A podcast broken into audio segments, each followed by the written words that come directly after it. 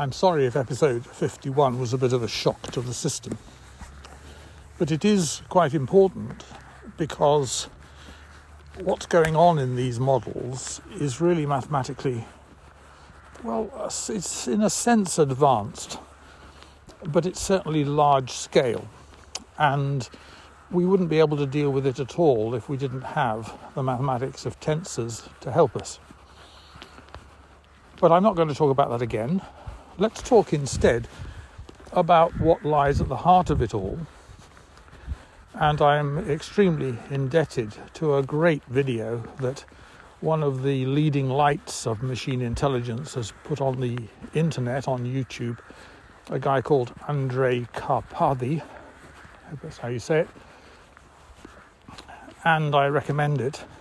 It's called, rather modestly, let's build GPT from scratch. And of course, he doesn't, and he doesn't pretend to. But he does basically lead us, take us through the whole of the programming process, and he explains it considerably in considerably more detail than I've been able to do because obviously he works in the field professionally. I just like to draw attention to a few things, and the main one is to say a little bit more about this whole notion of attention. We've mentioned it before, but he has a, a nice take on it. And he adds quite a lot of detail to the outline that I've published in previous episodes that I think's worth visiting. One of the things that he points out is that the tokenizing process we rather passed over what happens to these tokens once they've been produced. But the tokenizing process does more than just produce a string of numbers. Each token, I think I've got this right, outputs two things what's called a key and a query. And what the token is trying to do is essentially a bit of matchmaking it's saying, This is what I am.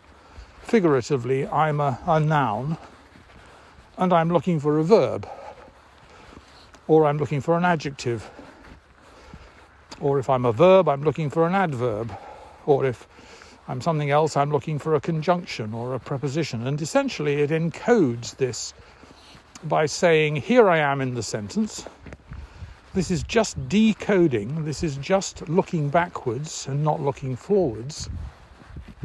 He has a rather nice phrase where he says, The reason we don't look forwards is because if we allow the future to influence us, it may tell us the answers.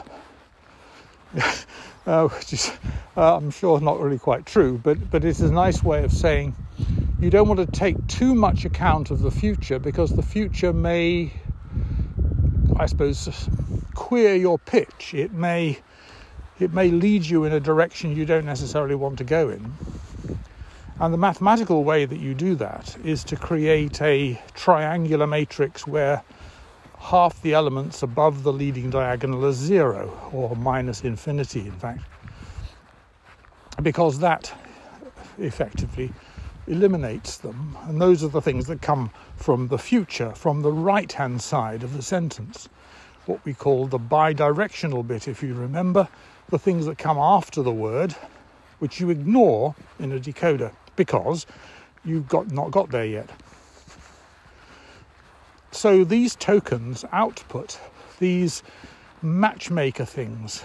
They're a little bit like putting your profile on Tinder or something and saying, I'm looking for something that's a noun or a verb or an adjective. And then the keys get compared.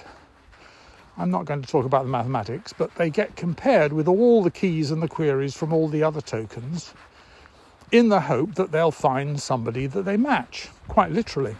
In other words, I'm looking for an adjective lo and behold, here is an adjective. There might be many adjectives. Let's see which of them fits best according to some criteria. And so when you've done that comparison, you then say, right, we need a verb So I took the knife and presumably what comes next is a verb, although of course there are many ways in which it need not be. And we're going to get a heap of candidates, and the candidates will be cut, struck, sliced, through, dropped, or you name it. Almost any verb can be put there with some justification. And so our, our tokenizing so far has produced these two things that will, as you might say, reach out to all the others and look for what looks like a good match. And what is a good match and how it's measured, of course, that becomes quite technical. And I do recommend the video, particularly if you're into Python and PyTorch and that kind of stuff, because it's very clear. And he's he has all the qualities of the great teacher. He's modest, he's clear, he's amusing, he's authoritative, he's painstaking, he's detailed, but not too de- detailed, and he certainly makes it all sound a good deal easier than it really is, of course. But but I really recommend it uh, wholeheartedly. And at the end, he ends up with something which doesn't work. So, so he then says, "Oh, all right. So I've been trying to get this decoder to do Shakespeare by feeding it some Shakespeare." And it did actually occur to me when I saw that, well, if you can get it to do that just by feeding it a bit of Shakespeare, I wonder what would happen if I was to feed it all the stuff that I've written in my life I wonder whether it could cope with that or might even produce something that looked vaguely as if I'd written it. I don't know, I might try, but not today. Um, so you get this, and, and, it doesn't look, it looks like Shakespeare, but it isn't Shakespeare, and it quite obviously doesn't make any kind of sense. So, he says, this is right towards the end, it's a two hour long video, so probably best done in small slices right at the end, he says, okay, so you've got this trained model, this GPT model, and you've done all of the pre training on vast quantities of digitized text. But now, he said, and this is the bit that OpenAI have not made public, or at least the details of it, the parameters, the views. Now, he says, we use this model and we fine tune it. And if you look at the OpenAI's Chat GPT web page, they have a diagram with three columns. And the first of those is fine tuning. And then they have a sort of peer review process where they look at the output that ChatGPT actually produces. This is before it went public, of course. And they get their staff, trained staff, and probably some untrained ones to say which of the output they think is best and which they don't like and what's wrong with it.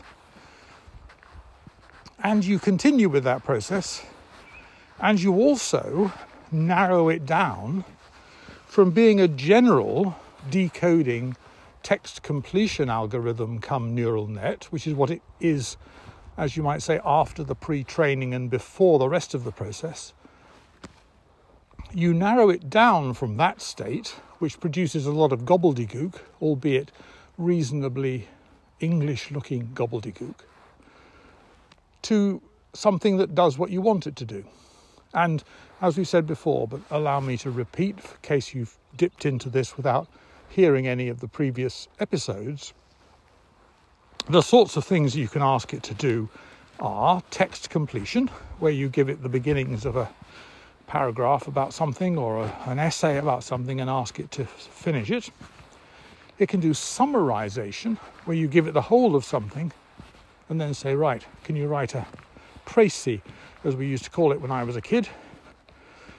500 word précis, or don't, you don't tell it the length, it decides for itself usually. You can have translation, where you give it something in one language and ask it to find a, an equivalent in another language. And there are various other things that you can do as well.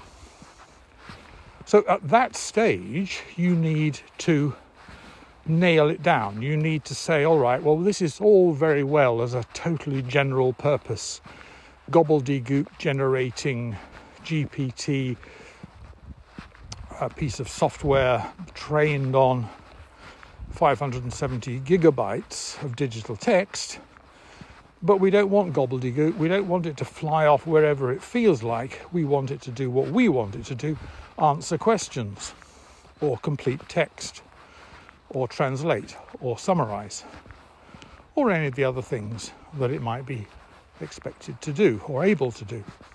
And so that's the bit that OpenAI haven't made public.